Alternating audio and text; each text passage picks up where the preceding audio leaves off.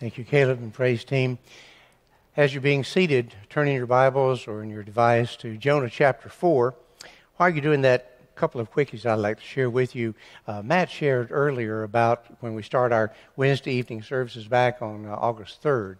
Uh, I will be in this room and we will be uh, enjoying something I call followology. Followology is the study of learning how to follow to be a follower of the Lord Jesus Christ. It's the basics of discipleship, and many of you have expressed interest in that, so we'll be in here during that period of time, very practical, very hands on. Secondly, I want you to know this. Uh, a couple months ago, uh, you elected a team to uh, work on um, reviewing and bringing up to date your Constitution and bylaws, policies, and procedures and such. Uh, they've completed their work and submitted uh, their work to Alliance Defending Freedom's uh, attorneys. They have then reviewed them and sent, uh, sent them back with some additions that we wanted to consider, and they have been. And next uh, Sunday, it will go live on our website for you to be able to read through, to look at the changes, the additions that are there, and then we're going to have some town hall meetings to discuss those and such, and you'll have opportunity to decide whether or not to make those your new foundational documents. So just want you to know that's coming. You'll hear more about that next week. Let's get back into Jonah. What an incredible journey this has been in just these uh, four weeks that we've been digging into the heart and mind uh, of this very reluctant, often disobedient prophet of the Lord. It's, a, it's, it's, an incredible story. Here we find uh, in the very first chapter that God calls Jonah to do something that was really, really distasteful to him, to do something that he really didn't want to do, to go to his arch enemies, the Assyrians. Now, the Assyrians had decimated Israel and Judah, uh, they had killed hundreds of thousands of them. They had destroyed their cities and so on. But God says, I want you to go to the capital city of Assyria and I want you to preach what I tell you. I want to preach repentance. Well, after receiving that call, rather than going towards Nineveh, he went in the opposite direction. He went running from that as best he possibly could because he did not want the Assyrians to hear about the God of all grace and the God of all comfort and maybe repent and turn away from their sins. So he went in the absolute opposite direction. And the lesson we learned from chapter 1 is you can run from God, but you can't hide. The harder you run from Him, the harder you're going to run into Him because He loves you too much to let you get away with not having His best for your life. So, as we get to the end of chapter 1 and in chapter 2, we find that God has sent a, an incredible tempest on the sea. Uh, the sailors have to cast lots to find out who's to blame. It fell on Jonah, of course. Jonah said, Cast me into the deep, and he would rather die than to obey the Lord.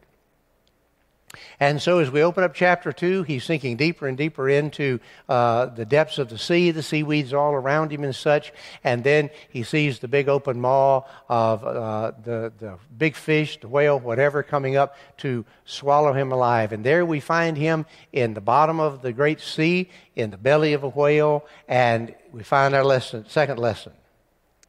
No matter how deeply you sink, God's love and presence goes deeper still. He was right there with Jonah in the belly of the beast. He heard his prayer uh, and uh, responded to that.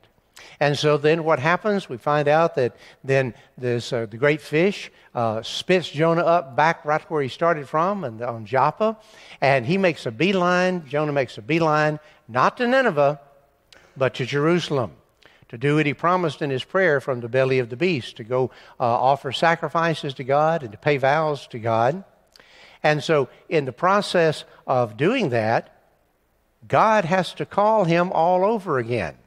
And so, chapter 3, the lesson we learned there is God is the God of the second chance. And because God gave Jonah a second chance to obey, the Ninevites had their first chance to respond in faith. And as we reviewed that third chapter, we find an amazing thing happen. Jonah obeyed. He was kicking and screaming all the way, but he obeyed. He stepped inside the city gates. He preached a message that was only five words in Hebrew, and then he stepped right back out. What did he say? He said, In 40 days, God's going to wipe you all out. And that's exactly what he wanted. He didn't preach about repentance. He didn't preach about grace. Didn't preach about mercy or any of these things. But Holy Spirit knew that he was dealing with a reluctant prophet. He knew he was dealing with somebody who was going to do every shortcut possible, so he had already been laying plans for this. Somehow he had somebody there by the city gates that knew how to speak Hebrew. He understood the message. He in turn shared it to others. And the story of God's re, uh, offer for repentance shot like lightning through the whole city even into the king's house, where the king repented as well before the Lord and ordered everyone else to do likewise.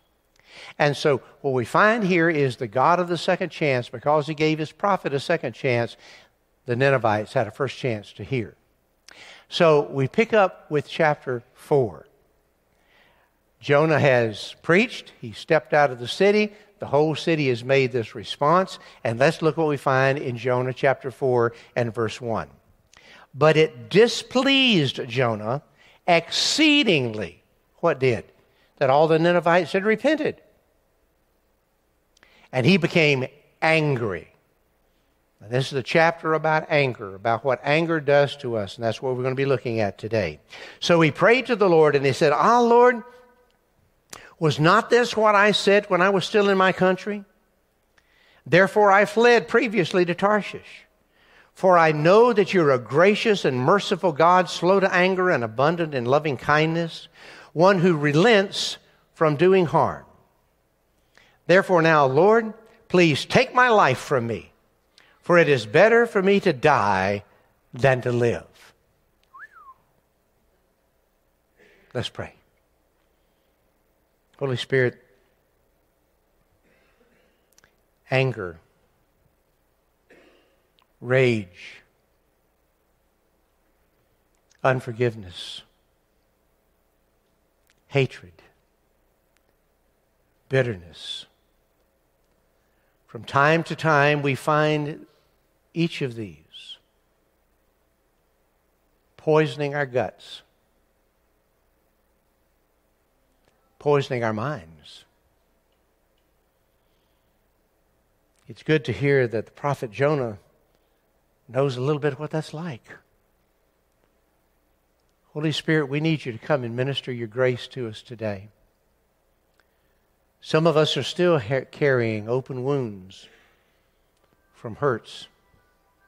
Some of us are still struggling with bitterness and find it hard to let go of the hurt done to us. Holy Spirit, we need you today. And we put our full weight upon you. In Christ's name we pray. Amen.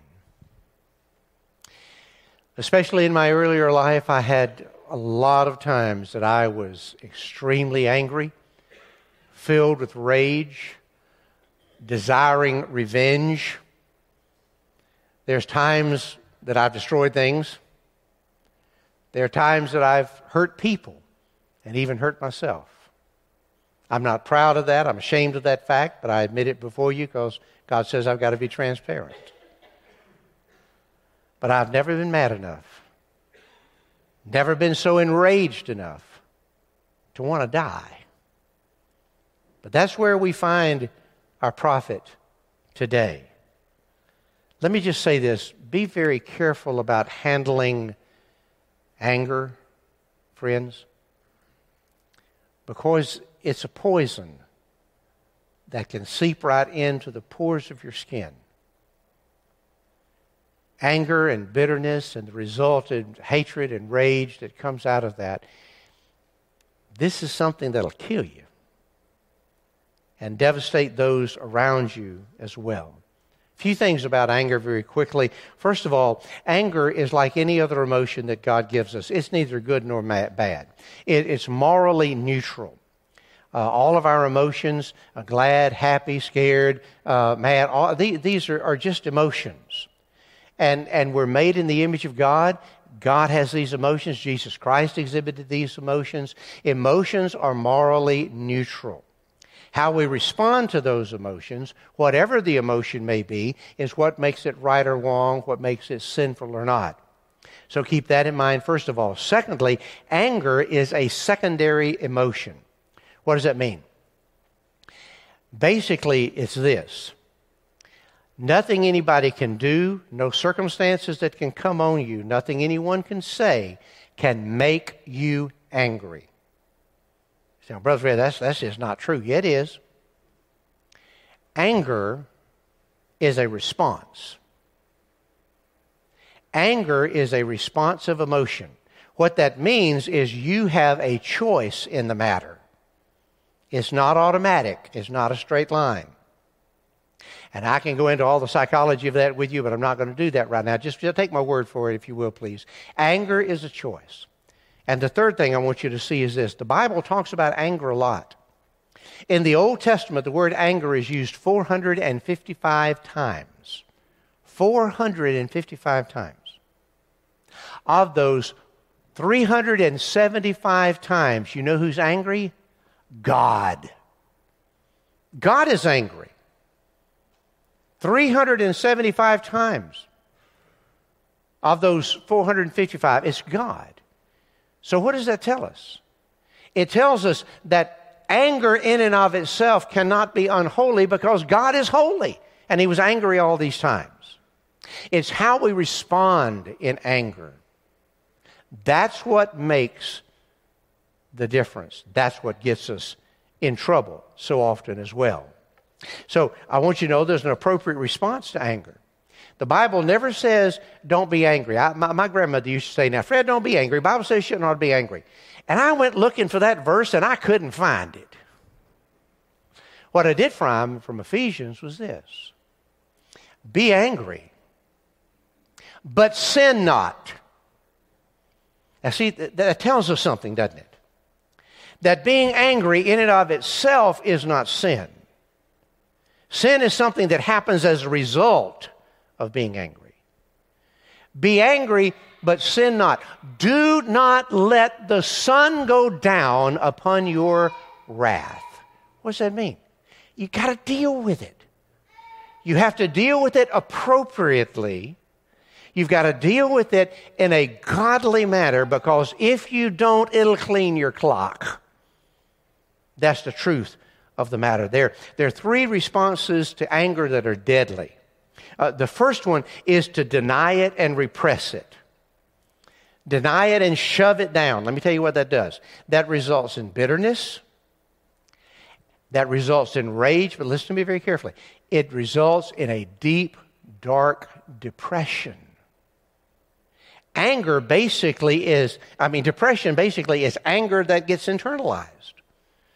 Uh, take from the guy the degree that's got the degree in psychology. That's, that's what it really is. Depression is basically anger that is internalized, it's turned inward. So that's one way to do it. You don't want to do that. The second way is just let it loose. Just, just bam, let it go. And a lot of people do this. I have, I have a friend uh, that this is the way he, he is. When he gets angry about something, when his buttons get pushed, when his fuse gets lit, he just, boom, he just explodes over everybody. And when he does, he feels fine. He's got it out. He, he's spoken whatever was on his heart. He goes away happy. Now, there are people bleeding and battered and bruised all around him, but he feels fine.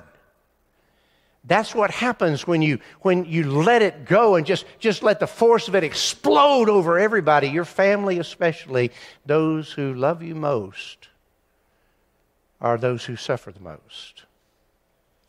And the third thing that we can do with it that's also deadly is refusing to deal with it according to the Word of God. Because that anger turns into resentment, which turns into bitterness, which the Word of God tells us defiles everybody it touches.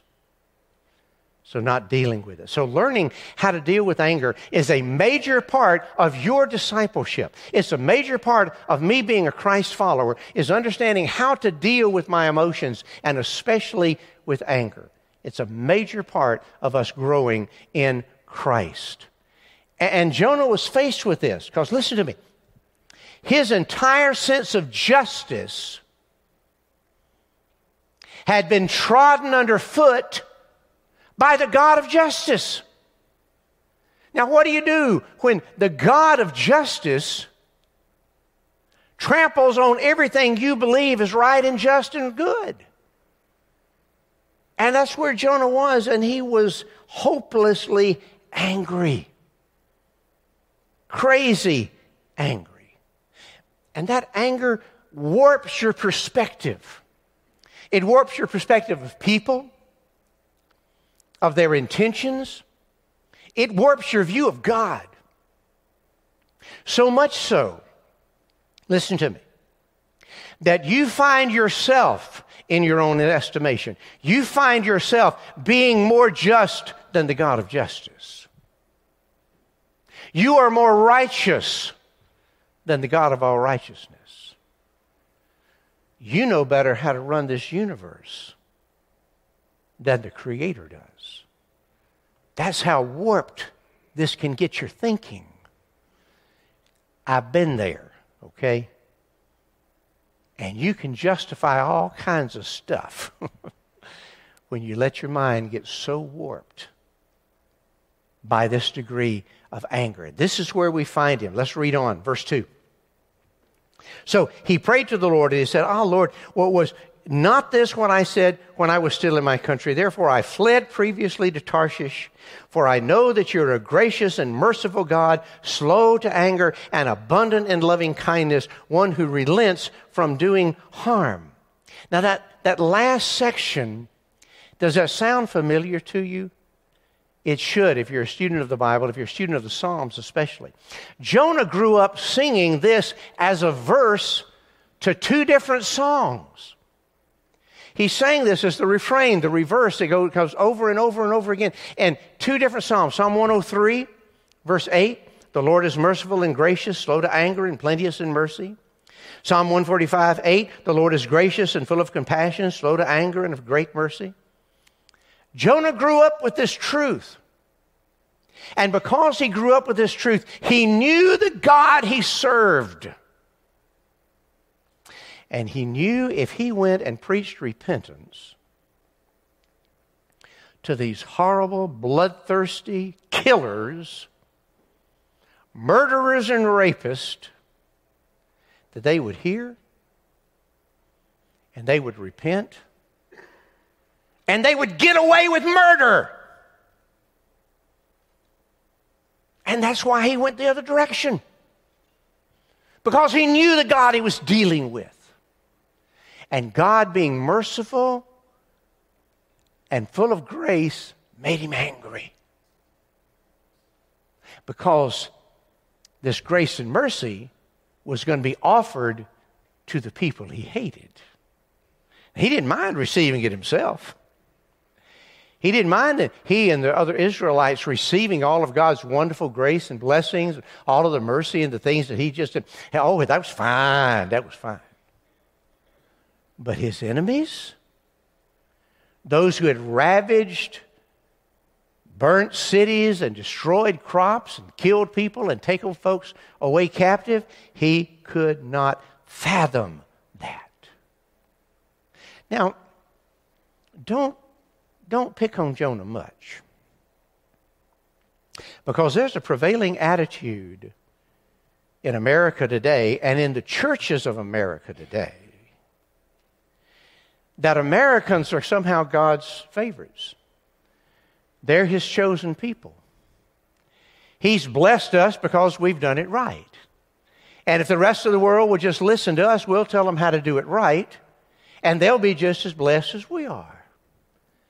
I mean, we're Americans, we're God's favorites. And beyond that, we're Southerners.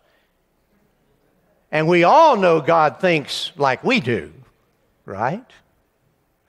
Now, we get to laugh at that because we know that's back here, somewhere in the back of our brain. Whether we want to admit it or not, at least Jonah admitted it. America is not God's chosen people.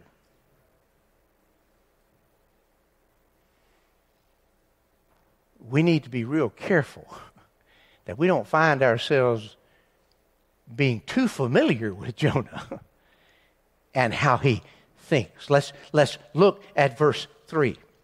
Therefore, now, Lord, please take my life from me, for it is better for me to die than to live. Why would he say that? Why would he say that? His nightmare had come true. Even though he was kicking and screaming all the way, and even though he just stepped inside the gate and he just preached a five word sermon, still somehow God got through to them people. And here he is, the most successful evangelist in history. More people turned to God that day than they did at Pentecost, than in any of Billy Graham's crusades. 120,000 people at one time. Way to go, Jonah! You really preached the word to him. Jonah, where, where's Jonah? Mad as he can be. Because God had the audacity to save somebody he didn't like.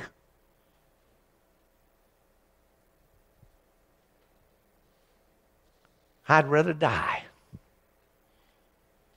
than sit here and see those Ninevites not get what they deserve. That's what Jonah was saying. And so he plopped down outside the city and he waited. Now look at verse 4. Then the Lord said, Is it right for you to be angry? The sentence can also be uh, translated, Is your anger right? Or is your anger righteous? And he left that hanging. He left that hanging. But you know Jonah's heart because you know your own heart, right? How would you respond to that? See, see, when you open God's Word and you read it, you don't judge the Word of God. The Word of God judges you. And when God asks a question, He asks it of you right now, today. Are you right in the bitterness you hold in your heart? Are you right in the unforgiving spirit that you hold on to for those who have hurt you and turned their back on you? And you know what Jonah said? Same thing you and I would say. You better believe I'm right. Because that kind of anger can so warp your brain that you're more just than God, and you're more righteous than God, and you're more holy than God, and you know better how to run this universe than He does. And it so warped his brain, he said, I'd rather die with my disillusion than live to see your truth. Folks, let me tell you, depression does some horrible things in your brain.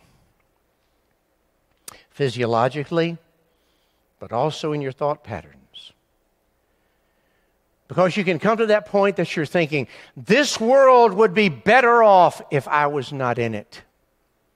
And I would be better off if I was not in this world. If you've ever tangled with the demon of depression, you know what I'm talking about.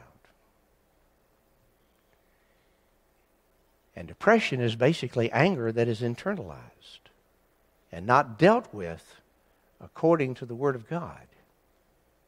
And it can so screw up your brain that you're convinced this world would be a better place if you weren't in it and you would be better out of it. But what does the Word of God tell us? No, the Word of God tells us just the opposite. That what you need is not to die, what you need is to find freedom. What you need is to find God in the midst of your pain and hurt and how to deal with this in a godly way. Not to escape it, but to deal with it in a godly manner. Look at verse 5. So Jonah went out of the city and sat on the east side of the city, and there he made himself a shelter and sat under it in the shade uh, till, till, uh, till he might see what would become of the city. till he could see what would become of the city. Well, what is he looking for? Well, remember his sermon? 40 days and God's going to wipe you out. So he went and sat down and said, I know what's going to happen. Their repentance isn't real, their change isn't lasting. My heart's pure, but theirs is all defiled. And so we'll just wait these 40 days, and then God's going to see that their repentance is just a big show and a big sham, and then He's going to obliterate them just like they deserve. So what happens? And the Lord God, verse 6, prepared, let me pause a minute. You see that word prepared? You've seen it before. It was in the first chapter where God prepared that great storm, that Euroclydon, that, that hurricane in the middle of the Gulf. God prepared that. God prepared a plant. He prepares a worm, and He prepares a Sirocco, a hot, hot wind from the desert. I want you to know that many times nature is more obedient to God than the apex of His creation, man. And the one who should be the most obedient to God has to look to nature to find obedience. God prepared this. Listen, I am not saying that God caused the bad thing that happened in your life. I'm not God saying that God caused the hurt that came upon you. I'm not saying that.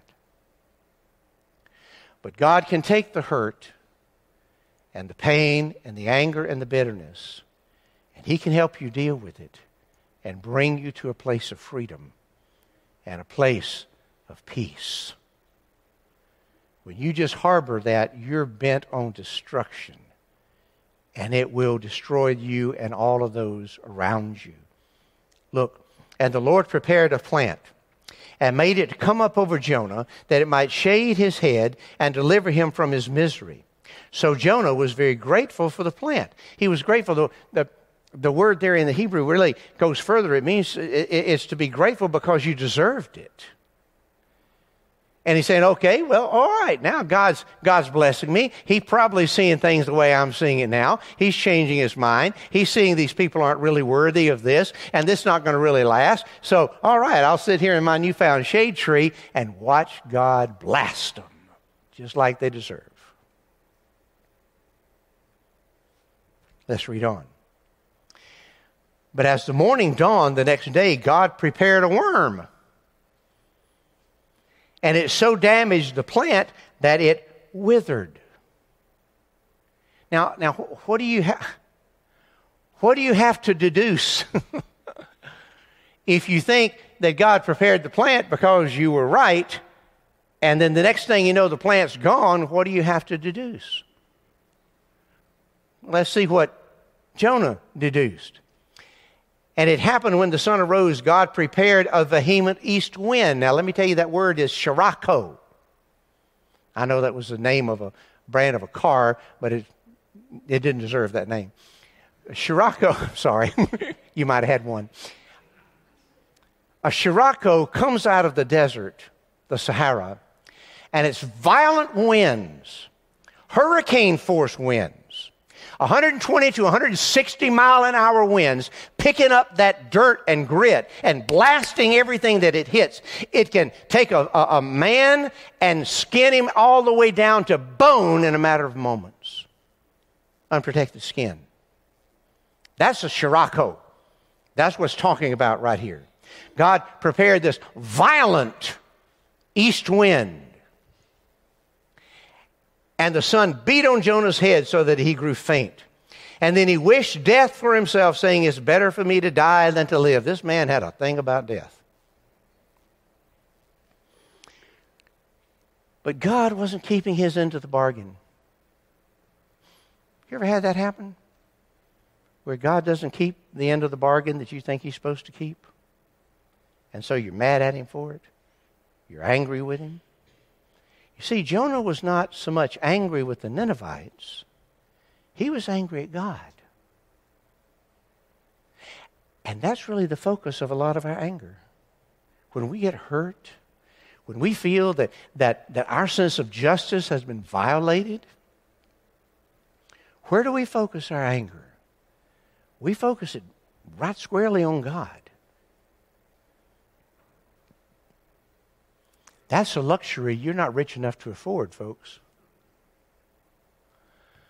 Like the African American playwright wrote, Your arms are too short to box with God. You, you, you just can't handle that. That's a luxury you can't afford. Look at verse 9. Here, God challenges Jonah again. And then God said to Jonah, Is it right for you to be angry about the plant?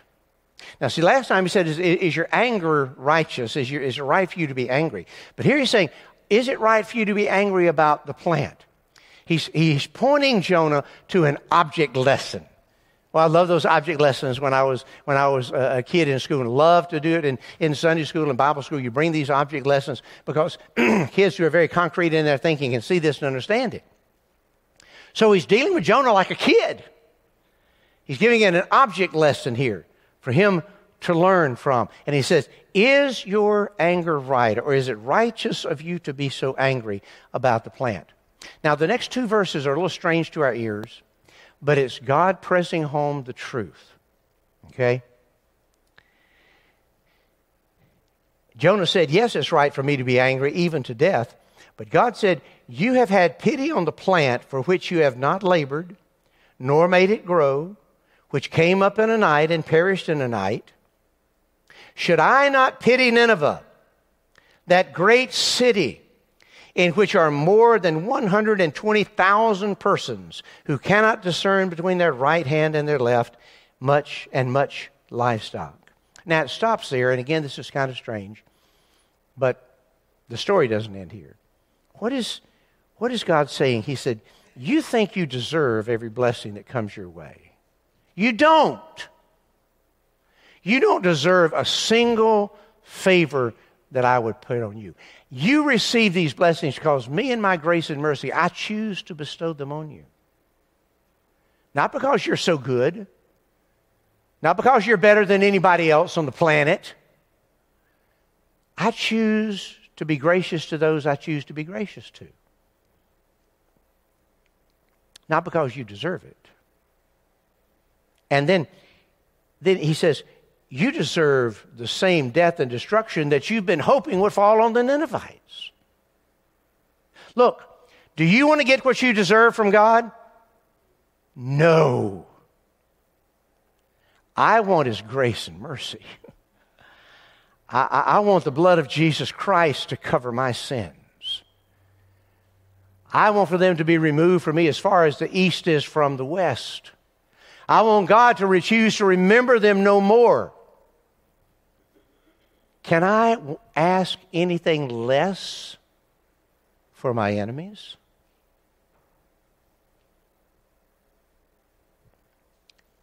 God is saying, You pitch a fit when I destroy your vine. But you're perfectly happy for me to destroy 120,000 people. You demand pity on yourself when the sun hits you on the face. But you could care less about my pity being put on these who don't know spiritually their right from left. Jonah, my people have my heart, and you don't. My people have my heart. Do I? Do I? Folks, anger, rage, bitterness, resent, resentment, an unforgiving spirit. You don't need to mess with these folks. There's an old, old parable story told about a little girl going through the woods on a path that came upon a rattlesnake. In that fable, the animals talk. And the rattlesnake said, I'm tired of crawling on my belly. Will you carry me a while? And the little girl said, Oh, no, I'm not going to touch you. You're a rattlesnake. You'll bite me.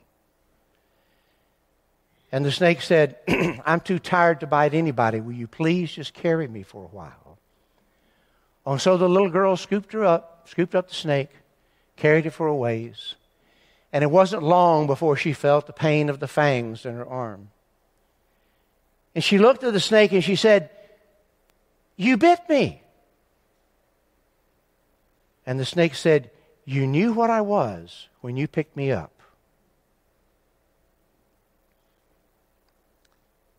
Anger, hatred, resentment, unforgiveness, bitterness is a venom that will poison you to the core.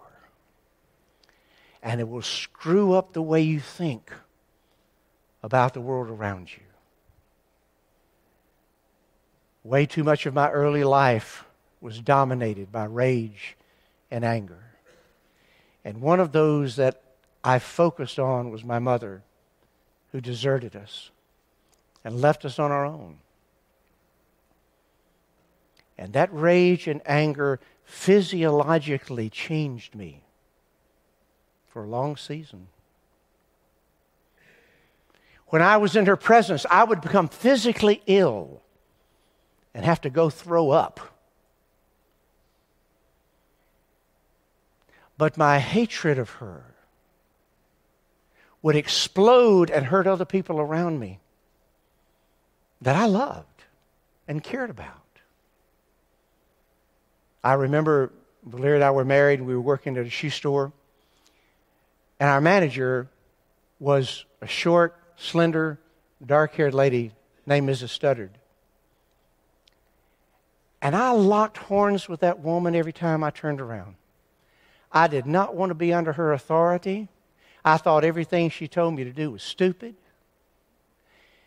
And one day it dawned on me she looked like my mother short, slender, dark hair, authority over me. And I had been mistreating this woman. She hadn't done anything wrong. But my rage was blowing up all over her. I had to go to her and, and, and confess, I, I'm sorry. And we became fast friends and were for years. Folks, the people that are hurt by your anger is not the person that you're angry with. My mother laughed at my anger. She thought it was hilarious because she wasn't hurt a bit. But I was decaying inside because of it. And those around me were suffering. You can't afford to carry that snake. That venom will not only kill you, but everybody that you hold dear. But there's an antivenom. There's an antivenom. And it's the blood of Jesus Christ. That when you learn how to deal with your anger and resentment, bringing it under the blood of Christ and allowing His peace and freedom and cleansing to come into your heart,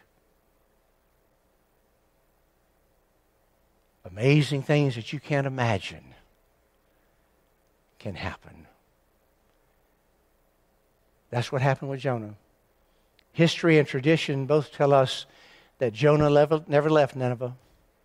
He spent the rest of his days teaching the people of Nineveh all about God and all that, that God was about and all of his grace and mercy and uh, history tells us that that entire generation, everybody that was alive at that time, stepped away from their violence, stepped away from their bloodthirstiness, and followed after the Lord God. A whole generation. A generation is dependent on you to deal appropriately with your hurts.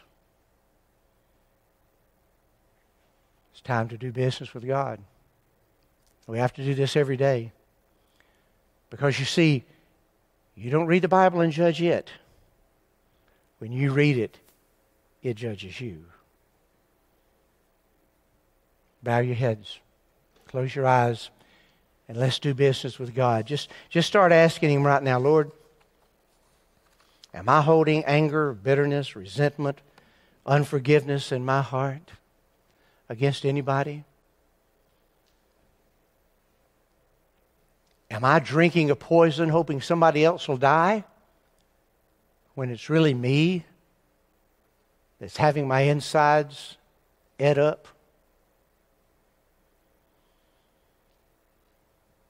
Who is it, Lord, that I'm withholding forgiveness from? Lord, my sin against you was so great, and yet you chose to forgive me. By your grace, you can deal with this unforgiving spirit in our hearts. If right now you know what I'm talking about, and you know that Holy Spirit is speaking to you, then right now you pray along with me and just say, God, oh God, I want to confess my anger, my resentment, my unforgiving spirit. I want to confess that before you. I want to agree with you that it's sin, that it's wrong, and there's no place for it in my heart if I'm going to have you as my Lord and Savior. Holy Spirit, will you come into the hurt? I'm still bleeding inside. Will you come into this hurt? I need some help. I need some peace. I need some freedom. I need you to come and walk with me on a road to recovery from my hurts. Is that your prayer? You just sit a moment with the Lord and let Him start His work in your life. But this is probably something you can't do by yourself. You're going to need some help with. We've got a great team, wonderful counselor that works out of our church. And the Word of God and godly wisdom can help you find healing and hope in your life. But it begins with you surrendering it to Jesus now. But you come and talk to me or some of the other staff or go to the Connection Center and We'll give you information about who you can see and how you can get help.